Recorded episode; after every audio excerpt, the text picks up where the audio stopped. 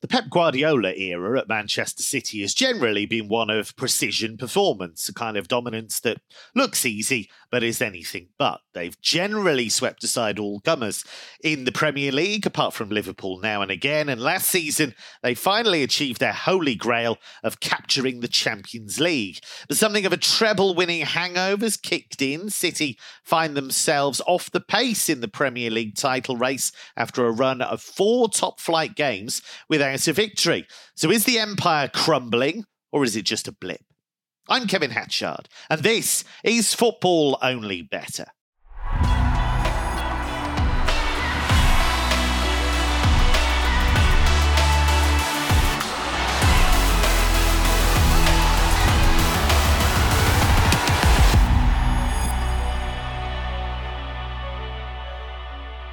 No crumbling facades or declining stars in my top tipping team, starting with Mark O'Hare. Mark, it's worth bearing in mind that City have had an incredibly tough run of fixtures if you look at it, but we're simply not used to seeing them go this long without a win in the Premier League. Yeah, um, we're not also used to seeing them get absolutely mullered in the way that they were in midweek by Aston Villa. Um, that's the most one-sided match I've seen involving City or against City um, in the Premier League under Pep Guardiola. Um, we talked previously about the significance of Rodri. Without him, they do look rudderless in that midfield. Uh, he contributes to so much, really, in all aspects, kind of mopping up the middle, setting the tempo, providing the link, orchestrating things from deep, as well as joining the attacks and, and making a difference in the final third. But it can't all be down to just one player. Uh, he is back this weekend, which is obviously a huge bonus. But even with him, City haven't quite been themselves of late. And look, I'm not really keen to kind of write them off or sort of get engaged in any sort of crisis talk or, or stick the boot in because you know we've seen the this rubbish. many it's many over. times before. Guardiola's a fraud. it's terrible. That's some of the narrative that's been coming out this week. It's nonsense, really. We've seen this script many times before, really, and I think Emmet used the analogy on, on Monday's podcast about a cat toying with a mouse, really, and I think that's pretty apt in in certain sections. Um, you know, they come to the party in, in the springtime, really, and they still are the best team in the land on their day. So. Um, you know, if we're being kind of glass half full, which I'm trying to be, they have been hit by a few kind of sucker punches of late. Um, I know they were dominated for the most part against Aston Villa. The winning goal does come from a deflection. They conceded three goals against Spurs from relatively low quality chances, which is a, a, bitter pill. Leipzig were incredibly clinical against them in the Champions League. Chelsea did rattle them, of course, um, but still conceding four goals was was extreme. And even against Liverpool, they were much the better side for, for most of that match, and perhaps a little bit of complacency in the second half set in. And but even still, you're, you're relying on Trent to score a you know a, lovely finish from from outside the box. So you know before Villa, you could say they were conceding from almost every opportunity they were giving away to their opposition, um, which isn't sustainable. So it should turn at some stage.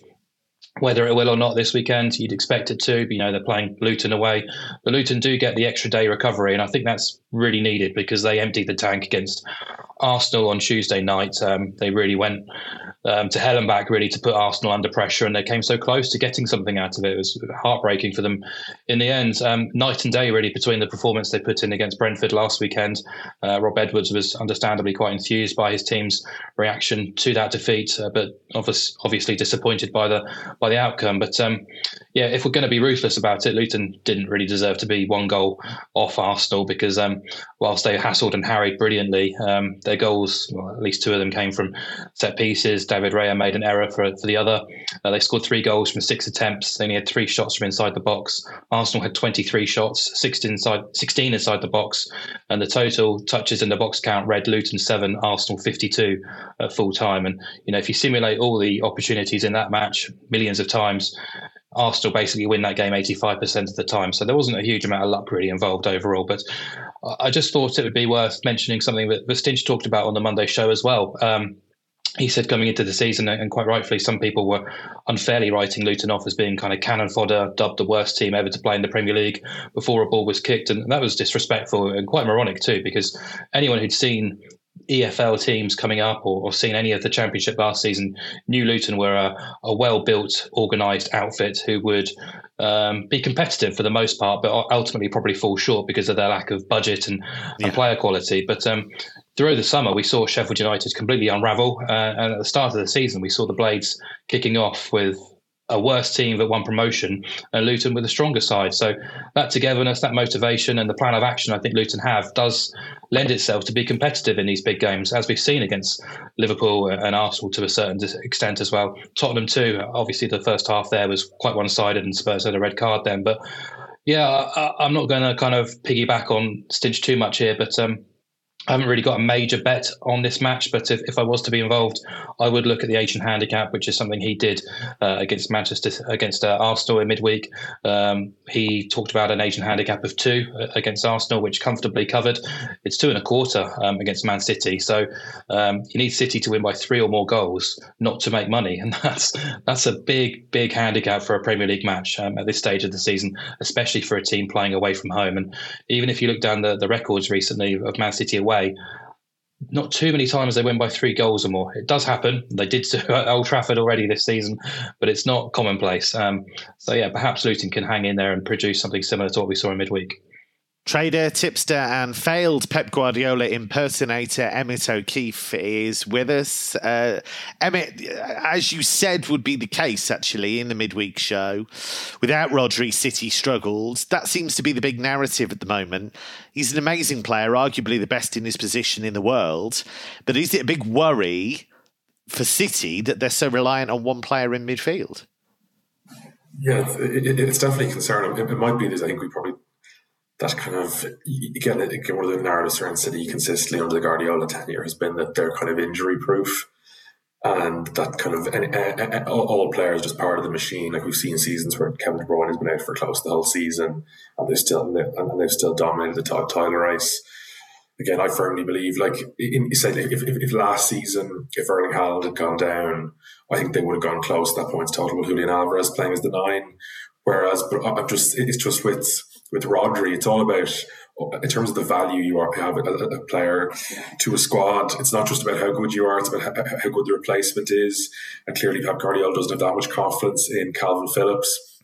I he might turn out to be a very good player, but I don't think your man. I don't. I don't think Rico Lewis is is is a kind of a top level Premier League midfielder at the moment. I think he's being. I think he of, will be. I think he will be. Yeah, I think he probably will be too. But it's it, it's it's just like he's being again, it reminds me a little bit of Liverpool last year because because their weaknesses in midfield, they could have had to over promote Harvey Elliott and Curtis Jones yeah.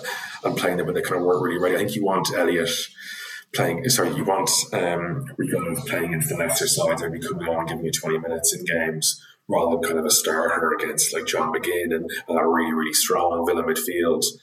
Um, so and as well, I guess they, they obviously. Um, Grealish and Rodri with suspension during the week, but it is just noticeable if you looked at the, the, the, kind of the subs that came on during the week. It was Oscar Bobb, Kovacic, and Matheus Nunes. That's not quite the all star cast that that City have had to come on the bench.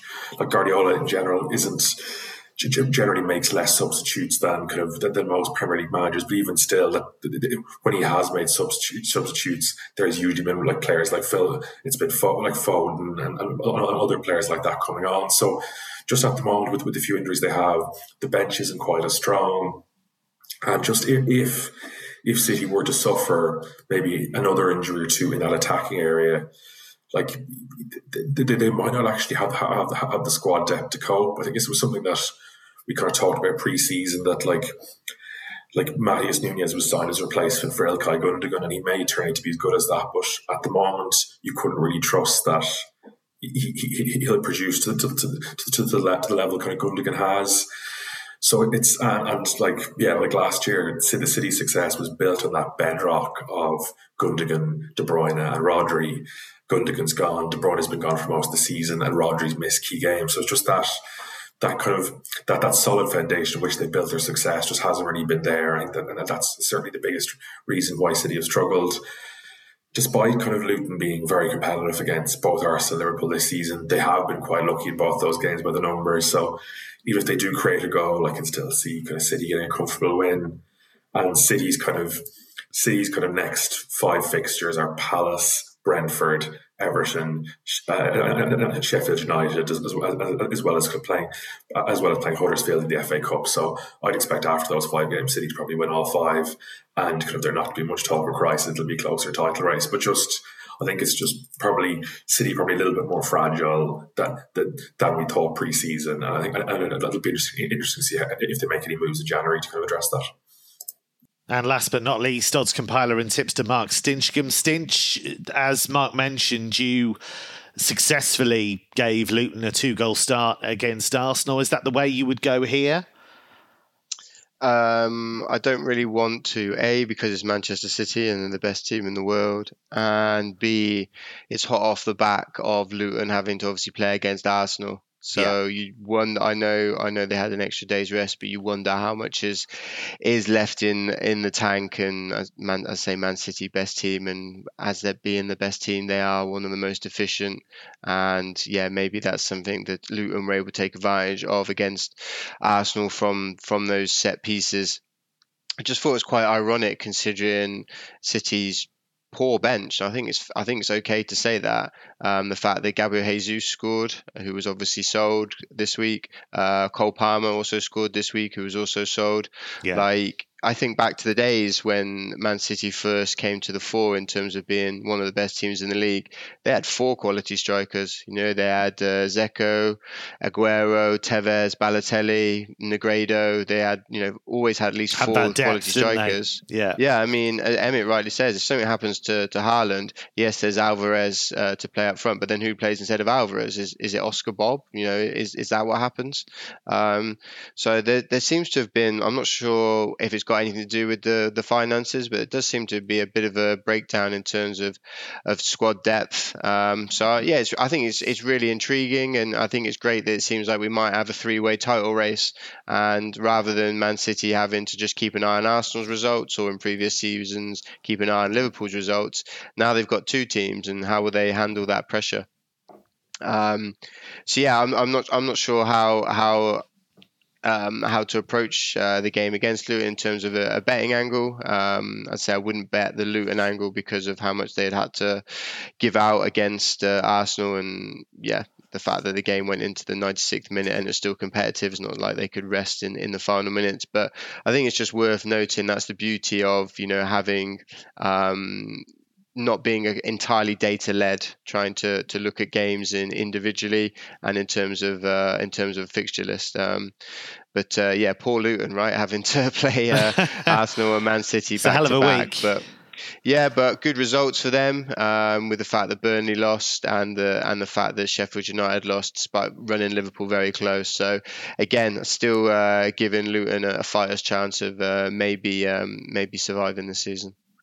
Now, we know injury time goals can be a pain in the pocket if they ruin your bet. So you've now got 90 minute payout to rescue you if the clock hits 90 minutes and you've got the right result as it stands. Your bet wins when the match ticks into injury time. T's and C's in the description. 18 plus be begambleaware.org. Let's take it to Spain. Atletico Madrid incredibly strong at home. They've been winning games for months now uh, at the Metropolitano. They've got Almeria. Emmet, this should be fairly straightforward for the host, shouldn't it? Yeah, I think uh, I can. I can hear just give the tip and just say Almeria are useless the end. Like they're, they're kind of they're kind of one of the only I think one of the only teams in Europe not to win a league match this season. They've drawn four and and, lost their other eleven matches. And again, in previous years, I'd have been very reluctant to get involved with Atletico Madrid uh, in the kind of handicap markets, but as we've kind of outlined on previous podcasts, this isn't previous Atletico Madrid teams. Their goal scoring stats are, are, very similar to kind of Real Madrid and Girona, having kind of having played a game less. And they're playing against Almeria, so that when they've stepped up in class this season against the better better uh, Spanish league opposition, they, they, they, they've been comfortably defeated. They lost 5 2 at Girona, 3 0 at Bilbao. And then their other kind of two, and then they could have two home games against Madrid and Sociedad. They lost by two goal margin also. So I think I think it, it, it makes sense to look at Atletico in the Asian handicap minus 175. So that's that's a half win if Atletico win by two goals and a full win if Atletico win by three goals. I'm I'm prepared to trust them here against what is probably the worst opposition um, Atletico face all season. Yeah, believe it or not, Atletico Madrid are fun these days. Really good to watch. Uh, Mark, you wanted to include that game as part of a double, did you not? Yeah, I did. Uh, Sunday I thought was was quite a hard uh, fixture slate for finding sort of eye catching value, but I'm going to pair Atletico Madrid to beat Almeria alongside over one and a half goals in a double with uh, Rijeka of Croatia to beat Slaven Belupo, uh, including over one and a half goals. It gives us a, a 21 to 20 shot, 2.05. Um, you know, no much, more, not much more to say about Atleti. They are on a, a club record winning streak at uh, at home. In yeah, I think it's 16 successive wins now in the league, um, going back to last season, 18 if you include the Champions League as well. So, uh, and as you guys have said, they're scoring freely. Uh, Almeria have shipped multiple goals in 12 of 15 in La Liga this season, winless dumped out to the Copa del Rey in midweek by fourth tier opposition, and they've conceded at least twice in nine of 10 matches against the top 12. So it'd be a, a, big surprise if they didn't do similar at Atletico. And in terms of Rijeka, they're involved in a basically a three-way title race in Croatia. Um, they are unbeaten since August. Uh, their only league losses all season came against the, the fellow big three, Hajduk Split and Dynamo Zagreb. Um, at home, they've won six of eight unbeaten games. They've scored twice or more on all six occasions, averaging two and a half goals. Uh, and Belupo, uh, they've only won three of their last 11. They've failed to score in five of the last six. They've won just once away from home all season. They've conceded twice or more in six of eight away, and that includes 3 0 reverses at Hajduk and Dynamo. So, um, you know, if you include home fixtures, uh, Belupo have lost all five against the top three without scoring as well. So, uh, Rijeka should be able to, to win that game comfortably. Let's head to Germany and one of the most exciting games of the season so far. You wouldn't have thought it necessarily going into the season. Stuttgart against Leverkusen, a battle between two of the top three in Germany. Stuttgart have been very, very good at home. Leverkusen have been excellent everywhere so far this season. Stinch, this is an absolute belter, isn't it? yeah, I think it should be something really, really exciting and Uh, two surprise packages in a way. You know, Leverkusen, albeit they are obviously a top team in Germany, but they're meant to sit behind Leipzig and Dortmund and not interrupt that battle for second. Yeah, well, top four was their ambition going into the season. Nobody thought they'd be top at this stage. Uh-huh. Yeah, I mean they finished the season really strongly. Uh, Xabi Alonso came in around about October time and had a sort of an indifferent start. Um, I remember a couple of decent wins followed by um, some some some big losses, but um, you know he he he you, you see the way he plays football on the pitch. It's so obvious he's got that football brain that will that will be conducive to, to long term success. He looks like he's a Real Madrid manager in waiting. Uh, to to be yes. honest, um, I think that will be his next destination. Um, but in Stuttgart, you know, they were fourth faves to go down. Um, and I was I was very keen on that being mad madly wrong. I think they were the biggest underachievers last season in terms of expected points. So I was very happy that they were they weren't going to be in a relegation battle. But no way would I have predicted they'd be they'd be title challengers. I mean that's what they are at the moment. I mean they've they've got the most expected points this season in the Bundesliga. That is a significant statement after uh, what the the amount of games we're in you know we're in we're in the middle of December. That is yeah, that is ridiculously impressive. Um, and that's without um, having Guirassy for a period. Uh, he missed a few games with a with an injury. So really really impressive um, what they've been able to do. And yeah the the match odds suggest that it's going to be a very tight game. Stuttgart 3.0 versus Leverkusen's 2.3 um, but I, I, just thought, well, I don't want to try and guess who wins because both have just been almost imperious. So I just want to focus on goals, I think. And I was just really surprised to see over 2.5 goals at 1 to 2. I know that people might think that sounds a bit short, but we're talking Bundesliga here. You look at other yeah. fixtures this weekend Hoffenheim v Bochum, 4 to 9, Frankfurt v Bayern, 4 to 11, um, Dortmund v Leipzig, 4 to 11. I don't think Dortmund v Leipzig is necessarily going to be that goal heavy. I think I think unders might be a bit of a shrewder bet there, but I've uh, been there, done that, bought the t shirt, seen six goals when tried to back under 2.5. that really scarred again. you, didn't it? That yes. game. won't be doing that again anytime soon. Um, so yeah, uh, over over 2.5 goals is is uh, one to two, and both teams to score is two to five. So if you go down our sort of usual route of over 2.5 and both teams to score. Um, decided to chuck a first half goal in there as well. Um, we get odds of 1.76, and I think that's quite backable. You know, I think if I was forced to, I probably would take the a goal line of like 3.25. Um, obviously, we'd only get full payout there if there's four goals. So I'm happy to kind of chance this angle and get paid out if there hopefully get paid out if there's only three goals and, and no clean sheets and and obviously a first half goal. Um, both sides, as I say, deservedly sit in the top three based on expected points. Uh, both are top three for shots. They're averaging over 16 per game. Um, top three for shots on target, over seven on average. They both take them in good positions. They're both top three for shots in the penalty area, averaging 11 shots per game in the penalty area, which is very impressive. And ultimately, they're, they're both generating nearly 2.5 expected goals for per game. Um, I just think it's really, really, really impressive, both teams. Um, 77% of Stuttgart's games have gone over 2.5. 92% for Leverkusen. Just think this is going to be a really fantastic watch on Sunday afternoon. Uh, let's take it to can I, uh, France. Can I ask your opinion, um, both of you actually, because I was looking this game in depth, trying to find something to, to support, and the price that stood out to me. I know all the attention is on Guirassy for Stuttgart, but Deniz Undav yes, is nine to five to score here.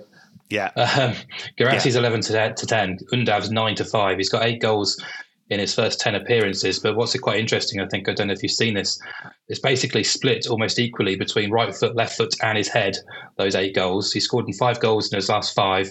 he's had at least three shots in all five of those fixtures as well when he started. So I thought that was a big, big price if, if it's going to be a goal heavy game as we expect. Yeah, and I think what's significant about that is that Sebastian Hoeneß, the coach of Stuttgart, said very recently, actually, that he's quite happy to pair them it was one or the other for most of the season, but in the last couple of weeks, he's been happy to start both of them. That's exactly what he did against Werder Bremen last weekend in the league. They both scored. Uh, he did it in the cup as well. Both looked dangerous. Guirassy scored the opening goal. Undav had a header saved in the first half. So yeah, those two have been working very well. And if you're you know, you can get easily distracted by Guirassy because he scores all the time, but Undav, very, very dangerous indeed. I'm just going to take it to France uh, because Clermont faced Lille. Uh, Mark, one of the most bizarre grounds. I very much enjoy uh, Clermont's home ground. It looks like it's not actually a football stadium. Uh, they've got Lille. What have you got for this one?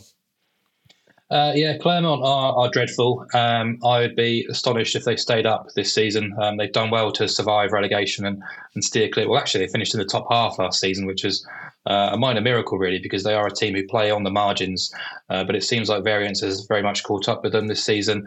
Uh, they've been very disappointing, kind of gone into their shell a little bit, and the vibrant side of last season and perhaps the, the campaign before just looks rather dour, rather impotent in front of goal. They've scored only nine goals in 14 Liga matches, which is comfortably the worst. They've been especially poor against the, the better teams in Ligue 1, just one point from nine against sides outside of the bottom eight. Uh, and that came miraculously against PSG when they held PSG to a nil-nil draw despite you know, having a, a, bombardment of efforts at their goal and PSG racking up an XG tally well over three. Um, but yeah, if you look at the XG figures when hosting top six opposition, Clermont have allowed at least two expected goals in all four fixtures. Uh, and in those four games, they've faced 43 shots in the box and 33 shots on target. So um, I think it could be a bombardment here. Lille are understandably odds on favourites. They are fourth. They're unbeaten since September. They have the second best defence in the division. Uh, they're unbeaten in eight. In that time, they've been away to Lyon and won 2 0. You know, that's not saying too much no. considering the, the, state they are in. But they did hold, hold Marseille 0 0 in the Velodrome and they did hold Lens 1 1 away as well and beaten Le Havre 2 0 away. So they've got pedigree for going away and getting results. They've kept six clean sheets in the last eight and they've scored in all eight of those matches too. So obviously the odds on doesn't make a huge amount of appeal, but pair it with under three and a half goals and the price leaps to six to four, 2.5, which is much more palatable, much more appealing. You're basically back in the 1 0, 2 0, 3 0, or the 2 1 correct scores. Of the 28 combined games involving these two teams, 24 uh, have seen under three and a half goals. I think all of Lille's wins have come alongside under three and a half goals, and all of Clermont's defeats, bar one, have featured under three and a half goals as well. So it feels like a nice fit for what should be an away win. And finally, Stinch, you wanted to take a look at Spurs against Newcastle.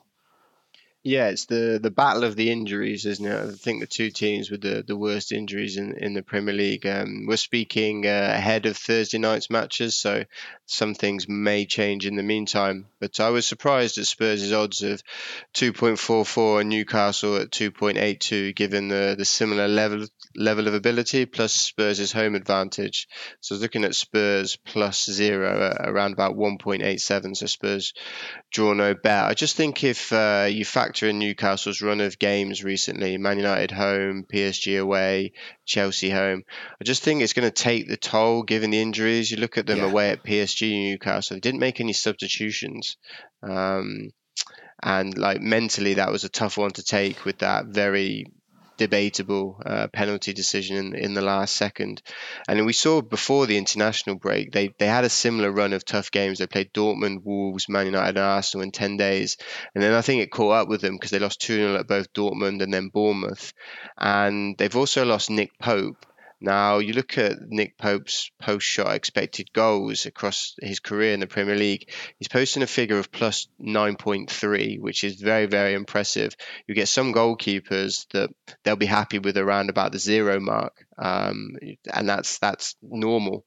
Um, to kind of put that figure in context, Alisson's uh, career Premier League post shot XG is incredible. It's plus 20. You compare it with Ederson, who's probably the second best goalkeeper we would say in the Premier League, if not level with Alisson from the from the eye test. Ederson is actually minus 3.2. So for Nick Pope to be plus 9.3 to sit in between those two just shows how big a bigger influence he is as a goalkeeper. So I think he, he could be a huge miss for Newcastle. Um, in comparison, Vicario in goal for Spurs, he's rated the third best goalkeeper on that metric this season. So that could make a difference in, in a game of perhaps small small margins. And you actually look Newcastle away from home in the league and Champions League this season other than that victory at Sheffield United, they haven't won a game, drawn four, lost four. So there's only one win in nine. So if they don't win here, the worst that would happen would get you would get your money back. So yeah, I just think Newcastle are a bit short based on all the information. Well, that's all we have time for on this edition of Football Only Bettor. Please do remember to gamble responsibly. We're going to have another Champions League show coming up ahead of the final match day. Some really intriguing games in that, so make sure you join us for that. Remember, all of our shows are now on YouTube. They're on Betfair's new channel for non racing content, so make sure you like and subscribe. You can also send your questions in to us for our new mailbag feature, which is going to be coming up very soon. If you got a question for the guys about maybe just tipping in general or a specific uh, game, then let us know. From Stinch, from Mark, from Emmet, and from me, it's goodbye for now.